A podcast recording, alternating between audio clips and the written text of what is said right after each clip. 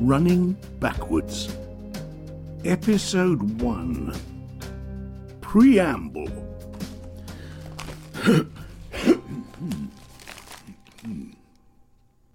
this isn't the book I wanted to write. That would have been a bloody masterpiece had I persevered beyond the first ten pages. I once showed them, all ten of them, to a literary agent, via a friend's cousin, of course, who advised me politely but emphatically to fuck off. She was gracious in her dismissal.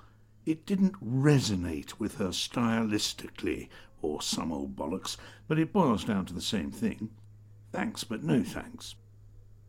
I tried telling my friend to tell his cousin to tell the literary agent that it didn't bloody well matter if she didn't bloody well like it, because there were definitely tens of thousands of discerning readers out there who bloody well would. I have to admit that I raged somewhat that one person's unsophisticated palate should be the impassable bottleneck between my imagination and the nice four bedroom house on Telegraph Lane it so richly deserved. I now fully condone my friend's refusal to communicate any of that nonsense to the poor woman. Suffice it to say, my masterpiece still amounts to just ten pages, and is a long way from blossoming into whatever it was going to be. A dreary existential treatise on the irreconcilable conflict between the desire for solitude and the need for love, or some shit like that. Something which looks clever but has no actual relevance to anyone who isn't sitting around with their head up their own arse. Something only Terrence Malick would attempt to turn into a movie which nobody would then attempt to go and see. I should also report that my friend quickly repositioned himself as an intermittent email acquaintance and eventually dwindled into a name I briefly hesitated to delete from my contacts. And that's fair enough. Who needs friends? Interestingly, and I suppose this is where the preamble should really begin, I do now have a literary agent. I'm not sure if the possessive have is appropriate. I predict that in retrospect, ownership will be seen in reverse, and it will transpire that it was me who was had. For the moment, however, the greedy, salivating shitbag is my only lifeline, and I must endure him. Beyond the contractually convoluted allowance he is gradually issuing to me in slim envelopes addressed to a series of prearranged nom de plumes, staying at such and such a cut price off season sub travelodge purgatory of damp sheets and mildew, normally in one of those counties you've heard of but couldn't point to on a map, he also does me the favour of never venturing far from his spicy little office in Camden, which allows me to be absolutely nowhere near him most of the time. He really is awful. He's going to read this, of course, and I fully intend that my portrait of him will depict, without compromise, a fetid parody of humanity who feeds at the piss blood and tear filled trough of despair and grows fat and happy on the meal. I'll give you a quick flavour. Mark Barry, literary agent, has a favourite anecdote. It goes thus. So I'm in fucking days, you know? Days off East Street with all the neon fucking shithole, you know, but that's where all the fucking slugs go. I tell you, if you got a credit card, you're like fucking Kanye walking in there like they've seen this fucking mythical being a fucking grown up with some actual fucking liquidity rather than the usual scummy cockends peeling out fivers they got selling skunk to them fucking tramps by the bridge. So, I'm there with Gary, uh, what's his fucking face, Green Something, with his beard and he's the bastard, right, who signed that fucking woman with the leg. You remember that? The withered leg woman said she'd been dogging with the Queen's private secretary. Turned out to be fucking bullshit, but she was the talkative kind of mental, and that had value till Gary fucking Green muscled his way in. But all's fair, love and war and all that wank. So I got this girl on the go and she's totally loving me because I bought her a fucking parody and she's sucking me off, right? And, you know, squirt, thank you very much, love, move the fuck on. But she's all fucking clingy, right? And she gets in a right hunt because I won't snog her no more, but, you know, you got a mouthful of my fucking jizz, so I'll pass if it's all the same. And it's literally three minutes later, I look over and she's in the middle of the fucking floor, and there's Gary Green with his hand up her shirt and his tongue down her fucking throat. And I'm just creasing up, mate. And then he pulls back and he's got this fucking look on his face like there's something he can't quite put his finger on. And I swear to God, he licks his fucking lips and he goes back for more, the dirty fucking bastard. And the best bit, and this fucking serves him right, I had a rare old case of fucking thrush at the time, cheesy bonnet and everything, so God only knows what state his fucking mouth was in after that. Drinking a lot of fucking yogurt, I reckon. What a cunt. I hate him. You'll understand why. But it happens to be my great misfortune that I need him. I have absolutely no doubt that I'll come to regret this association, but without the sticky fingered duplicity of Mr. Mark Barry, there is a very good chance that I would be in serious trouble right now. Prison trouble. This memoir, or journal, or whatever the fuck kind of not a novel it's supposed to be, is effectively payment for my current, although probably temporary, liberty, and in writing it for him, I'm not earning my miserly allowance, I am buying his silence.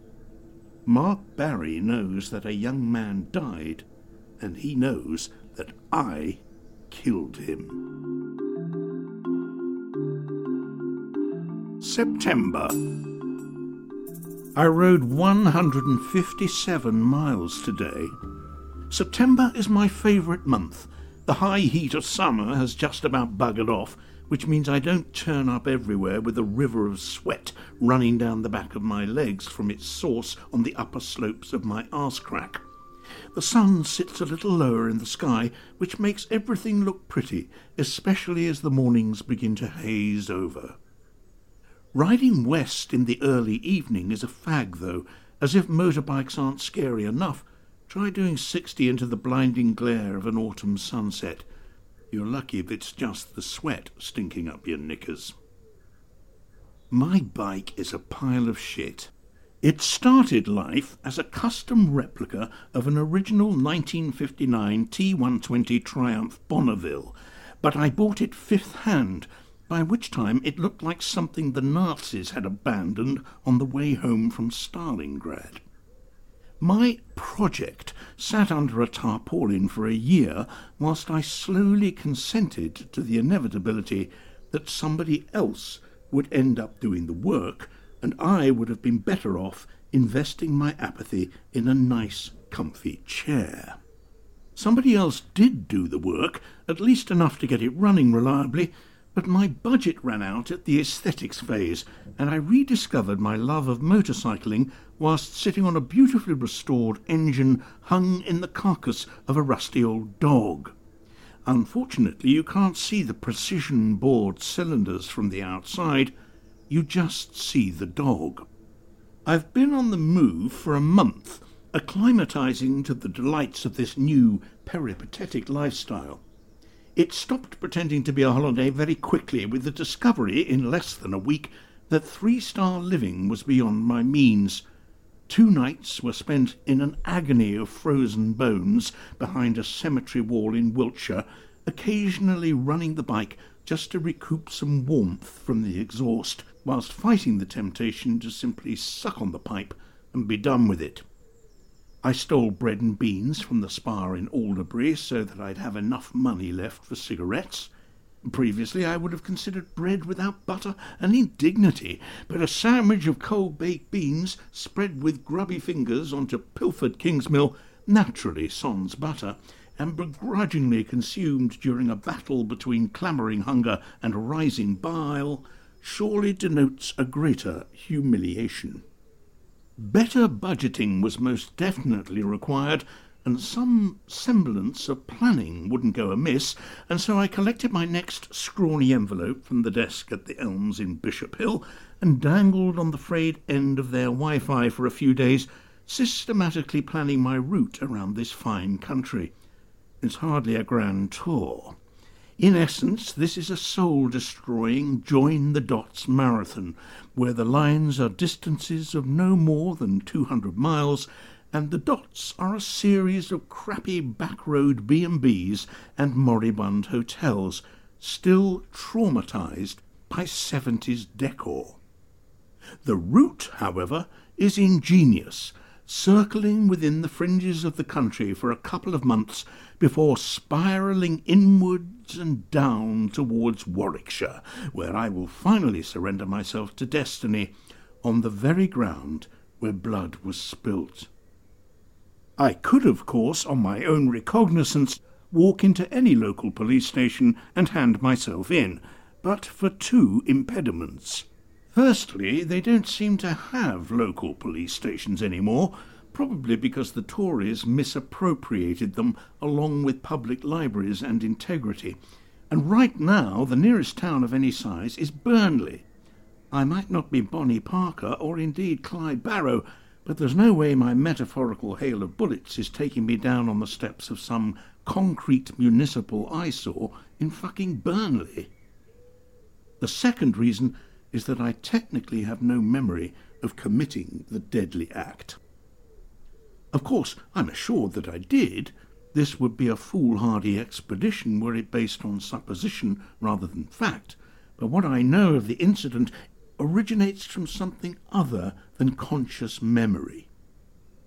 Mark Barry is, fortunately I suppose, a consummate dung beetle, able to roll around in the world's ungodly crevices, slobbering and chattering and collecting the tastiest filth. In so doing, he managed to uncover the one piece of irrefutable evidence which has set me on my fated quest. The article is no more than two inches in length, all the space that was available, it seems, between the listings for second-hand garden furniture and Steve, who's got a van and will move stuff. Including second-hand garden furniture, one assumes, a pleasing 30-year redundant synchronicity. The Walthambury Advertiser burned down in 1992, I don't know if they had a sense of humour or were just demonstrating that bog eyed indifference to irony suffered by the vocationally fatigued, but the tiny headline reads Body Found in Graveyard. It's extraordinary to me that the Walthambury Advertiser was the only news outlet to cover the story. Uh, perhaps a dead student wasn't a major scoop, next to reports that the ban on beef exports to Italy had finally been lifted. 1992 was apparently pre-digital, at least for the Walthambury Advertiser, and whatever archaic form of storage they used back then to archive their pre-eBay crapmart come local trivia chip wrapper was lost in the conflagration. The article now only exists on a half page of faded newsprint, which Mark Barry somehow acquired from a reclusive old weirdo in nearby Langley who'd been collecting the local papers since the 70s. Apparently, she had erected huge stacks of them, like battlements, around her living room, to the extent that she couldn't see the TV anymore, or indeed reach it in order to switch it off. Consequently, she'd had any lingering vestige of sanity tortured out of her by the unremitting sound of ITV. Perhaps she took Mark Barry's query regarding dastardly deeds in the summer of 1990 as vindication of her lifetime's work. Hopefully she'll die happy in the knowledge that fifty years of unwavering dedication and ceaseless endeavour turned out, finally, after so long, to be of slight use to one unpleasant man from London. More likely she'll just suffocate under a collapsed rampart and end up as a facile filler in the weekend edition. I have no idea how Mark Barry found the old dear, but in so doing, he certified what I thought I already knew. The man I killed and dumped at the bottom of a vacant grave was called Patrick Byrne. He was 21 years old and he was born in County Wicklow. That's in Ireland, by the way, and I have no hope whatsoever of pointing to it on a map, which perhaps illustrates how badly prepared I am to tell this story. It goes without saying that his name wasn't actually Patrick Byrne. The only real name I'm using here is Mark Barry because he's a shit and deserves it. I'm not sure there's any logic in hiding Patrick's real name, but isn't that what they do? Or is that just the witnesses rather than the victims? I've always turned the telly off as soon as some excessively masculine American growls out the words, the names have been changed to protect the innocent. Technically, the victim is innocent of killing themselves, so according to that disclaimer, shouldn't their name also be revised? Do they do that? Oh, fuck it, who cares? We'll stick with Patrick.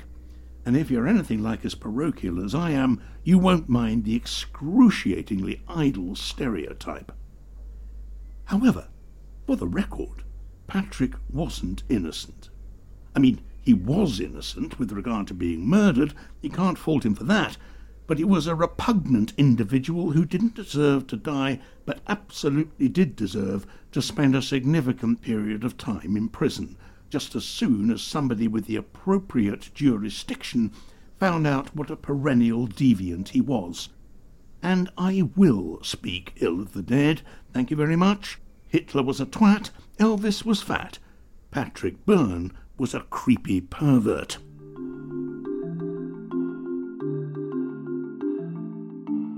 Sunday.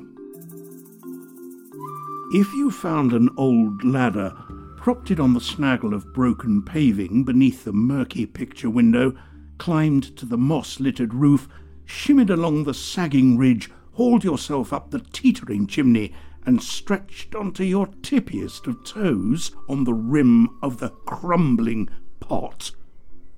You still wouldn't be able to see the fucking sea from here. Mrs. Gulliver is a bastard liar. The front door of the Seaview Hotel was yanked open by a large elderly gentleman in uncomfortably descriptive cycling shorts. He was too old and weary to be angry, but was far from happy that I'd interrupted whatever it was he was doing that smelled so bad. Cabbage was clearly involved. I introduced myself with today's pseudonym, Tim Cruise, and watched his face sag in on itself as he struggled to understand what on earth I might be doing at the door of his hotel, standing there with a rucksack over my shoulder right next to the sign announcing vacancies. He puffed out whisky fumes and called for his wife before shambling back into the gloom.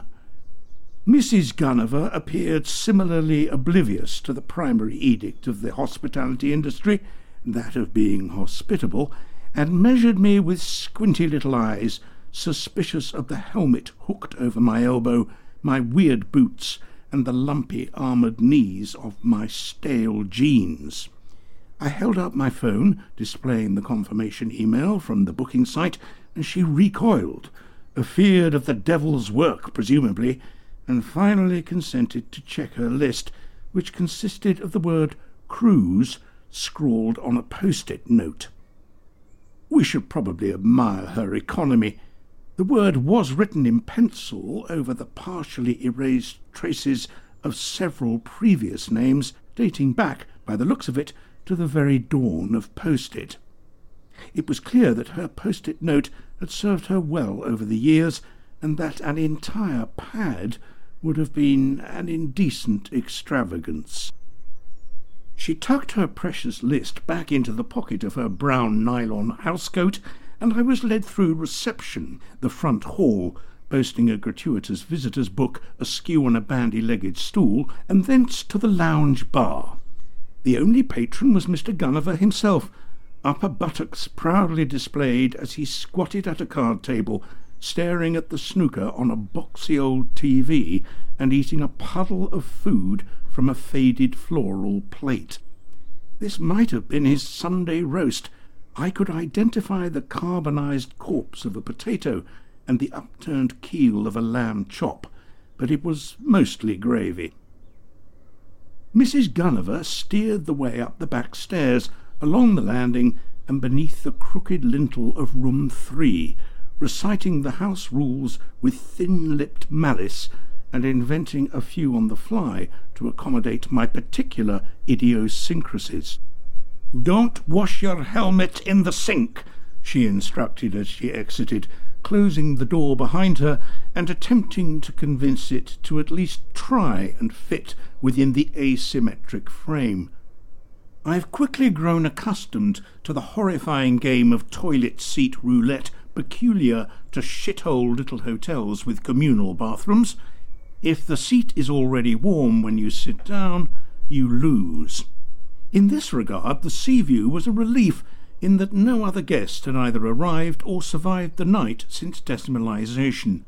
The slimy tiles and rusty pipes of the crookback gable-end Kazi were all mine. I showered in the available drizzle of tepid water, working hard to scrub the road off, then stood at the sink, looking out through the scalene quadrilateral window at some old trees and a bit of a field. Sunday is a terrible day. The telly's different, and the shops are both busy and less open, which makes no bloody sense. Most people work Monday to Friday. If you have to have an annoying day, stick it in the middle of that somewhere where nobody will notice. It seems cruel to make us work all week and then deny us the right to buy cornflakes after 4 p.m. when we've actually got a bit of time on our hands. And for what? Christianity? What are the Anglicans going to do if we bulldoze this infuriating anachronism? Deliver a bad-tempered sermon to the seven people who've got nothing better to do than turn up for Sunday service, apart from when the weather's nice and the garden needs a bit of work? My wife had few faults, and none that weren't overshadowed by her warmth, intelligence, and boobs.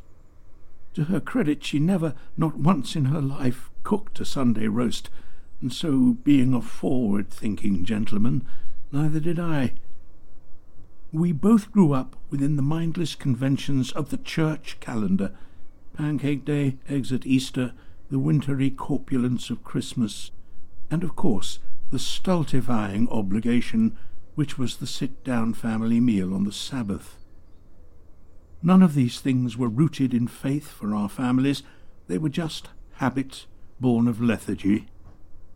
Sally's axiom, which I adopted and echoed, was that a habit is a failure of innovation.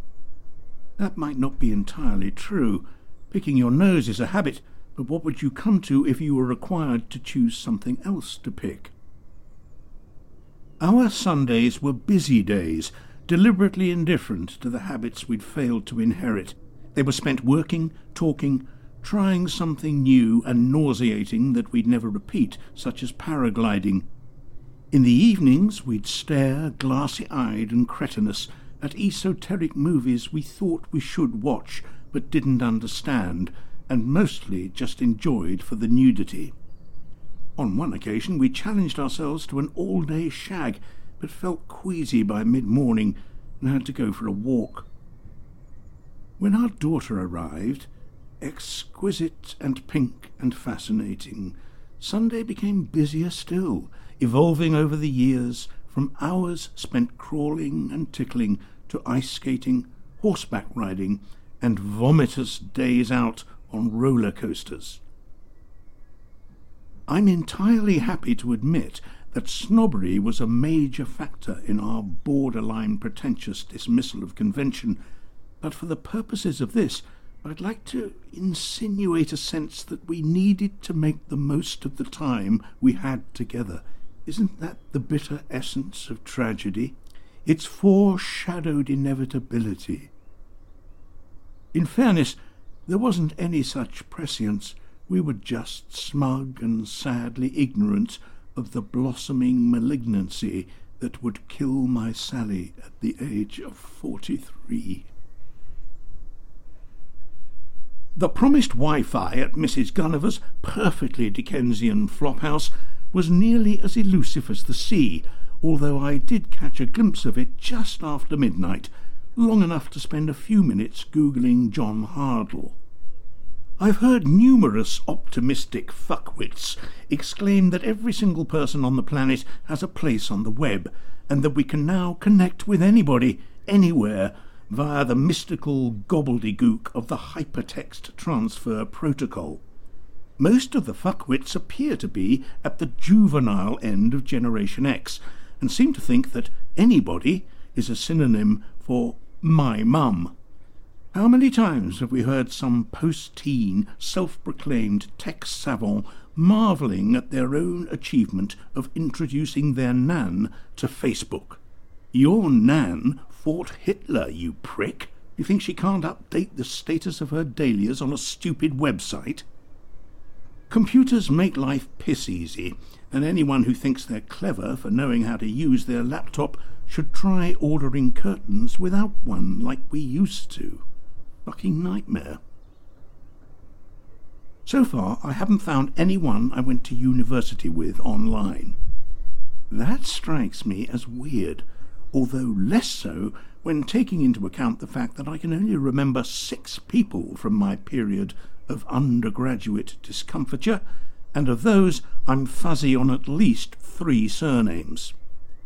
But for there to be literally nothing, or if there was something, for it to be buried so deep up Google that I can't be bothered to scroll that far, is unsettling. They seemed like such a big deal at the time, to the extent that I slightly had sex with one of them, and yet they've subsequently done nothing sufficiently noteworthy to place them at the accessible end of this oh so bloody marvellous web of wonders. John Hardle might never have existed for all the impact he appears to have made on the world, but he most definitely spent three years torturing me with his abysmal CD collection, and I'm firmly of the belief that he was at least witness to, if not a conspirator in, the death of Patrick Byrne. Running Backwards was written by Nick Forshaw and performed by Stuart Organ. Direction was by Alex Cazalet, and the producer was Steve Manley. It was a Barefoot Ape production. If you're enjoying the series, we'd really appreciate it if you could leave a rating and a review, and tell your friends. And if you'd like to support the show, please visit runningbackwards.co.uk.